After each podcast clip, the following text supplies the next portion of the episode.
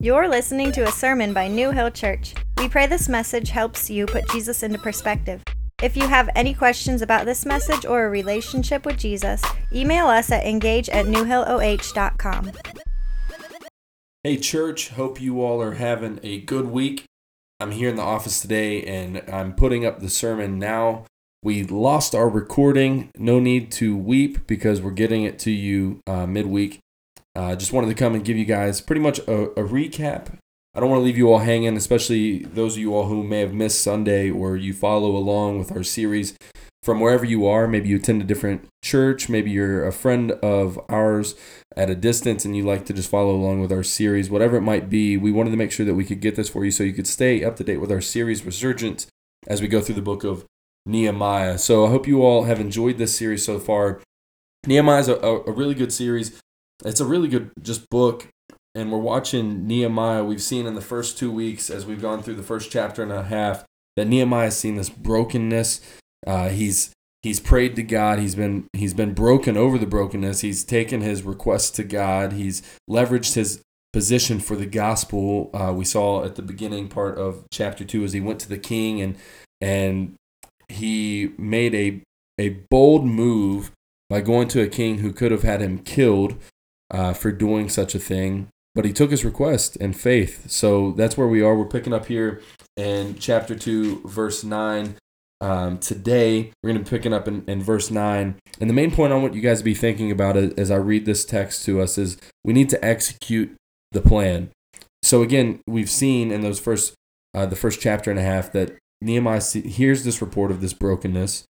So now he's got to actually go and do something about it. He's broken over it. He's he's even had the the king has um, accepted his request. He's done even more than just let him go, and we're going to find out that he he does much more for him than what Nehemiah even asked. And it picks up here in verse nine. Nehemiah says, "Then I came to the governors of the province beyond the river and gave them the king's letters. Now the king had sent with me officers of the army and horsemen." But when Sanballat the Horonite and Tobiah the Ammonite servant heard this, it displeased them greatly that someone had come to seek the welfare of the people of Israel. So I went to Jerusalem and was there three days. Then I arose in the night, I and a few men with me, and I told no one what my God had put into my heart to do for Jerusalem. There was no animal with me but the one on which I rode. I went out by the night I went out by night by the valley gate to the dragon spring and to the dung gate and I inspected the walls of Jerusalem that were broken down and its gates that had been destroyed by fire. Then I went on to the fountain gate and to the king's pool, but there was no room for the animal that was under me to pass. Then I went up in the night by the valley and inspected the wall, and I turned back, and entered the valley gate, and so returned. And the officials did not know where I had gone or what I was doing, and I had not yet told the Jews, the priests, the nobles, the officials, and the rest who were to do the work. Then I said to them, You see the trouble we are in, how Jerusalem lies in ruins, with its gates burned. Come, let us build the wall of Jerusalem, that we may no longer suffer derision. And I told them of the hand of my God that had been upon me for good, and also of the words that the king had spoken to me. And they said, Let us rise up and build. So they strengthened their hands for the good work. But when Sanballat the Horonite and Tobiah the Ammonite servants uh, servant and Geshem the Arab heard of it, they jeered at us and despised us and said, What is this thing that you are doing? Are you rebelling against the king? Then I replied to them, The God of heaven will make us prosper, and we, his servants, will arise and build, but you will have no portion or right or claim in Jerusalem. That's God's word. Let's just be in an attitude of prayer wherever you are right now before we go any further. Father God, thank you so much um, just for the ability to, to be able to record these sermons again, to, to be able to share your word um, with people, um, saints, wherever they might be, that we could we could rally around your word because of what you've done for us through your son Jesus. We are united together in this moment, and I pray that you would just show us your word, God, that your your words would just again jump off the pages at us, God, that you would illuminate the truths that we need to see from your word, God, what the intended meaning would be behind this text, God, and that we would we would be encouraged, God, to to go forth and take your good news into the broken world. So God, be with us wherever we are, encourage us and lead us on this mission that you've called us to do. It's in Jesus' name that we pray. Amen. All right, so again, the main point is execute the plan, right? There's no point in praying, crying, complaining if we aren't going to step up. See, Christians are called to, to work and work hard in this life. And though God's hand or favor was upon Nehemiah, Nehemiah now needed to execute the plan. It doesn't take long to see that God's hand um, was, or favor, right, is, is really what that means. Uh, it doesn't take long to get into Nehemiah to see that God's favor was upon him. You see in verse 8 there in chapter 2, um, right after getting permission from the king, says, And the king granted me what I asked, for the good hand of my God was upon me. So Nehemiah sees that this isn't something that he's just good at persuasion, right? He's not good at just convincing the king. He knows that the true king, the king of all kings, his God, is behind the scenes working on his behalf. And and that's what we need to understand when we are called to something greater than us, which we've been in Christ Jesus, been called to something greater than us, then we have a God who is working on our behalf for our good and for his glory. So we have to execute the plan. And Nehemiah knew that. It's just like professional sports teams. Um, really didn't get into sports until moving to Cleveland. That's when I really adopted um, the culture and got into, especially the Browns. I love football now. I love uh, enjoying the misery with those in Northeast Ohio. Um, but there's something really unique about football is is that they are evaluating every play of every opponent. They look back and they've got people who check every snap and see what every player on the field was doing in that moment and what exactly transpired based on that formation, based off of that player being in the game at that time. And it's called a game plan or a scheme, right? You have to come up with a plan and then you execute that plan. You see, this is tough for us to understand in Brown's story because the Browns haven't really had a true plan uh, since their plan to return to Cleveland right? And we can laugh at that and we can think, think it's funny, but the, the plan plans themselves involve studying, preparing, but a plan is pointless even if the owner provides all kinds of talents and resources needed. They can go out and get John Dorsey, who's supposed to be a great GM. They can go and get Jarvis Landry, Odell Beckham Jr., Baker Mayfield, uh, Myles Garrett. They, we can go and we can even in the church we could pull in um, R.C. Sproul back from the dead. We can bring in Jonathan Edwards, John Calvin, Billy Graham. We can bring all these guys back. We can even rally Matt Chandler and John Piper into the mission here in Medina, Ohio. But if we don't go out and actually do something, it won't matter. So God is is leading the way, but we church are called to step up and execute this plan. And just like every sports team, Christians also face opposition. So we are called to execute the plan despite the opposition. Um, a lot of us, we can even think in spite of opposition, right? We see the opposition and we, we do it in spite of that. Um, but regardless, we are called to execute this plan. And whenever you read the, the narrative of the Bible, one thing, many things are very clear. And one of those things is that God's people face opposition.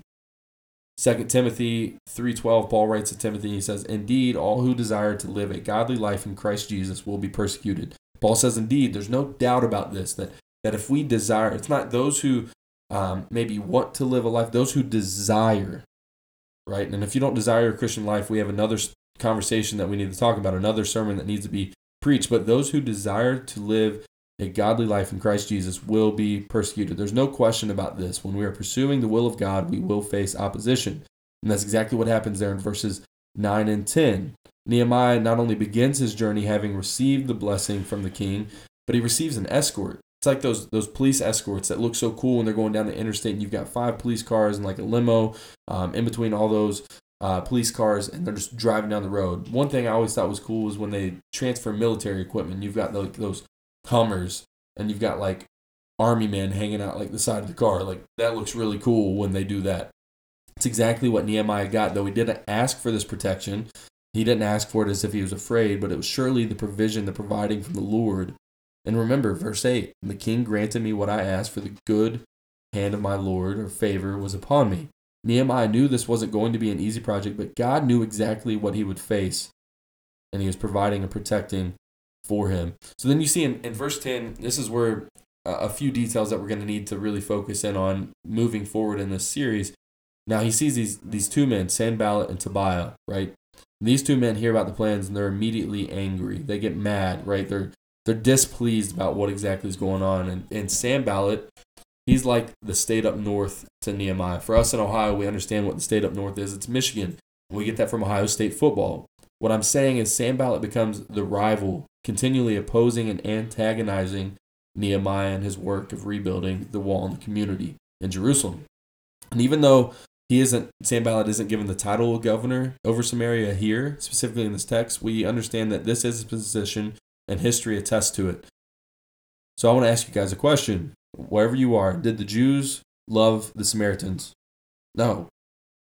We actually understand this this rival goes deep, right? We don't even just have to look here. We can look in all of the Old Testament. Then we look into Jesus' time, the woman at the well. Like, why was this such an, an interesting time for Jesus when he goes to serve this woman at the well?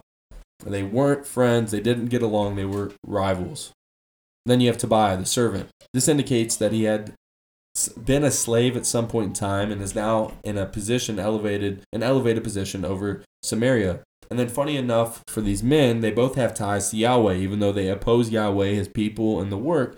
Sanballat's children's names were related to some form of worship to the God of Israel, and Tobiah's name itself is actually it means Yahweh is good. However, these men would prove themselves to be far from worshiping the one true God. These men, Sanballat specifically, would seek to destroy Nehemiah and his plan to rebuild the walls and community of Jerusalem. Now, I can only imagine, and, and hopefully we can kind of put ourselves in the shoes of, of Nehemiah, that you're going, you, you, you have this thousand mile roughly uh, trip, this journey to go back and begin this work that you know that God has called you to do, and then you face this opposition, the discouragement, the the things that can run through your head when you think that you're following the will of God, but yet you have people opposing you and trying to put an end to what you were doing. But to remember in that moment the words in Joshua 23 9 For the Lord has driven out before you great and strong nations, and as for you, no man has been able to stand before you to this day. To remember that our God goes before us, our God has won the war, right? and that we can remember that and we can remember the strength of our God that when we're following the will of God, we will face opposition, but we know, we know that we are doing something good and we should not back down to opposition. In that time, in the Old Testament, they had seen firsthand God drive away enemies, defeat their enemies for them in war, right? And we too, church, should not back down to opposition. We should not write off the vision that God has laid before us. We should not water down our message when people begin to oppose what we would have to say. We should not stop this spiritual resurgence because people people want to push back at us. Let us church not be let us let us be church unashamed of the gospel. For it is the power of God for salvation to everyone who believes, Paul writes in Romans 1:16. We execute the plan despite the opposition or in spite of the opposition, but we must assess the brokenness. Before you execute any plan, this is really point number two. So the, the main point, execute the plan. The follow-up supporting point, despite the opposition. We execute the plan despite the opposition. Point number two to support this is we assess the brokenness. You can't execute any plan unless you've assessed the brokenness, assess the damage. Before you execute any plan, make a plan by assessing the damage. That's what Nehemiah does here. He assesses the damage I was in a car accident back in 2016, and I called my insurance agent, talked to him, told them how bad the damage was. They said, Don't worry, we got you covered. You're covered, don't worry about it. All we need to do is send someone out to assess the damage, and we'll go from there. That's what Nehemiah's doing. He's got a report, right? It's been told to him. He, he's like the insurance agent. They send a report. They tell him, hey, Nehemiah, this is it's a broken situation. He hears people remember back in the first three verses of Nehemiah 1. He hears of this report. He goes and he inquires about it. Oh, you came back from Jerusalem. How, how's everything going? Like they left years ago. Surely they're worshiping God by now. The temple's rebuilt. The walls are rebuilt. Like everything's groovy in Jerusalem, only to find out it's not. So he's got to go and assess this damage. Then we look in verse 11. So I went to Jerusalem and it was there for three days. This is really follows along that three days rest. It's interesting. They've got this huge journey. It's like a magic number, apparently. Ezra 832 shows us that Ezra also, after this long journey, rested for three days. But contrary to Ezra, we see in verses 12 to 15 that Nehemiah doesn't do um, doesn't start off publicly, right? Ezra went about his business very publicly. Nehemiah works privately as he assesses the situation. Nehemiah will take his work publicly. He will go and boldly proclaim what God is doing, but he takes a moment to assess this damage and see what they are going to do so that they don't end up in the same position as Ezra, where they get a little bit done and then fall back. Nehemiah wants it to get done and get done once and for all. And that's what we see there in, in verses 12 to 15. He, he goes and out at night and he begins to inspect the gates. He takes just a few men with him. He, arise, he rises up in the night, grabs a few of his close people, those guys that Nehemiah surely loves and trusts to have a clear vision and direction in which they can help assess the damage and the work that will need to be done. You see here in verse 12, Nehemiah says, I told no one what my God to put into my heart to do for Jerusalem. And I can tell you, church, from personal experience, answering the call to come and plant a church in Medina, Ohio, is you don't want to to just you kind of get this feeling and you throw it out there. Hey, I feel like God's doing this without thinking about it, without praying about it, without going and assessing what exactly God might be doing in your life, what He might be calling you to. We, when Aubrey and I were coming to Medina, we began to take date nights, began to just enjoy the town, enjoy what it had to offer. Because what can happen is we we throw out these ideas, they get hijacked. They be, they they begin to not focus on the will of God, but the will of man, because so many people have their their hands in the cookie pot, right? And everybody wants a cookie, and everybody wants a piece of the pie. But Nehemiah decides we need to assess this damage. I'm not telling anybody we're to get it done, but I need this time to figure out exactly why God's brought me a thousand miles back to Jerusalem, why He's given me things that I didn't even ask for to provide for me, and how can I get this done. So he begins checking out all these gates, and a few things I want to point out about these gates you see in verses 12 to 15. You know, this might usually go over our heads, but notice this. One, these are the southern gates. This shows us that the places up north were probably damaged so bad that there was not much left to survey. It was probably the weakest point for them in Jerusalem, and that was probably where they were attacked, meaning the walls to the north were probably more than likely non existent. And then I want to focus on the severity here, specifically the dung gate. Write this down wherever you are, unless you're driving and it's unsafe for you to take some notes. Write this down the dung gate. And then think about our current situation here in America. You see, the dung gate was is the poop gate. You can literally, it's just where straight up sewage would pass through this gate, which would make it very unpleasant. Not only is it already disgusting, but the place leads to a place of wickedness. This dump stream went into what's called the Hinnom Valley. This valley was a place where pagan worship happened by the means of child sacrifice. People would literally sacrifice their children there by making them pass through fire. And then literally this dump is on fire and they're taking their trash to this dump. They're taking their children as if they are part of the dump. And then sewage is going in there. This place reeked. It was horrible. Crap, pagan worship, child sacrifice, constant fire gave it the name of Gehenna. And you can read about this. It, it became a point that, that you could point to Gehenna when you're in Jerusalem and, and, and point and say that that is like hell. The gnashing of teeth, the constant fire, torment, separation from God's kingdom. Wherever you are, say Gehenna. Repeat Gehenna. I feel like Dora the Explorer telling you guys to repeat after me wherever you are, but it's very important to, to understand the severity of the situation. Gehenna. This is the Greek word you would find defined as hell. It sounds to me like hell. It seems like a literal living hell, and it is the perfect example of hell on earth for us to picture constant fire, torment, punishing, gnashing of teeth, separation, and yet it's flowing from God's land from the place where people are supposed to be worshiping God within Jerusalem. Instead, there is a dump flowing to another dump of pagan worship. Surely this stands out to Nehemiah. He sees the depravity of Jerusalem, he sees the pits of darkness that lie here in this ruined city. There's nothing like seeing people killing kids, there's nothing like seeing the worshiping of false gods, nothing like allowing these things to happen. And it's happening so close to God's people and their kingdom. See, this church, this is what should drive us to carry forward the gospel, to fight on, to bring hope, and to go and to put Jesus into perspective.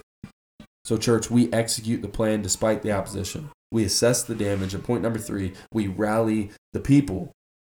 This is what I, I want to read for us is, is verse 17. Then I said to them, You see the trouble that we are in, how Jerusalem lies in ruins with its gates burned. Come, let us build the wall of Jerusalem that we may no longer suffer derision. We talked about that word derision back in um, chapter 1.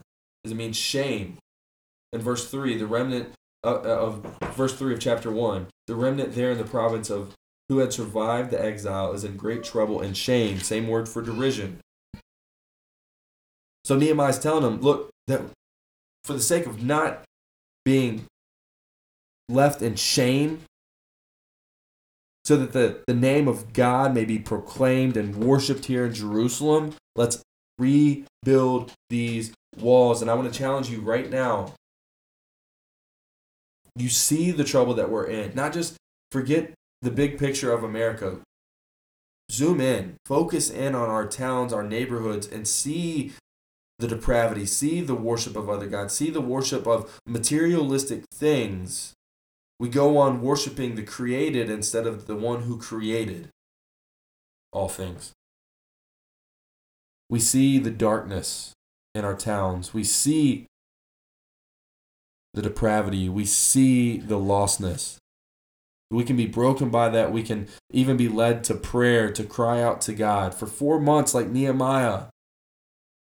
But we have to begin push when push comes to shove. What are we going to do? Because God has not giving us an option. He told us, as you were going, go and make disciples. While you're going, make disciples of all nations, baptizing them, teaching them. Church, we have an obligation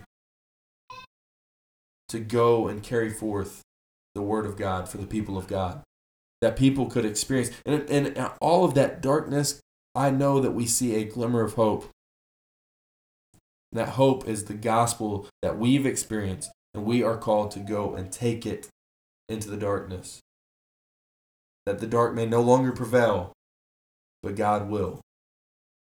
And then Nehemiah tells them what God had, had done for him, that the hand of God had been upon him for good, and also the words of the king that he had spoken to him. And they said, Let us rise up and build. So they strengthen their hands for good work, and then they, they get a little bit of this pushback again from Sanballat and Tobiah. And then Nehemiah replies to them, The God of heaven will make us prosper, and we, his servants, will arise and build, but you will have no portion or right or claim in Jerusalem. So, what plan do we have to execute? What plan do we have to execute, church? Taking the gospel to Medina and the ends of the earth. How? by engaging with people and putting Jesus in the perspective. Who can you begin to engage with today to begin to rebuild the spiritual walls? And it starts in your life. How do you feel like your spiritual walls are doing right now? Do you feel ready? Do you feel ready for the spiritual battle that you were called to walk into?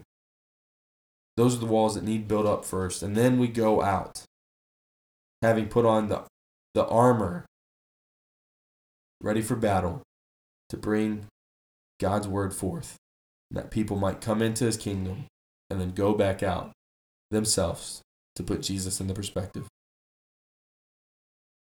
I hope you guys have found this to be an encouraging section of scripture. For me, it's just leading me back into this this spiritual resurgence, this revival, if you will, that we need to to rally together to rise up and go and do the work that God's called us to do.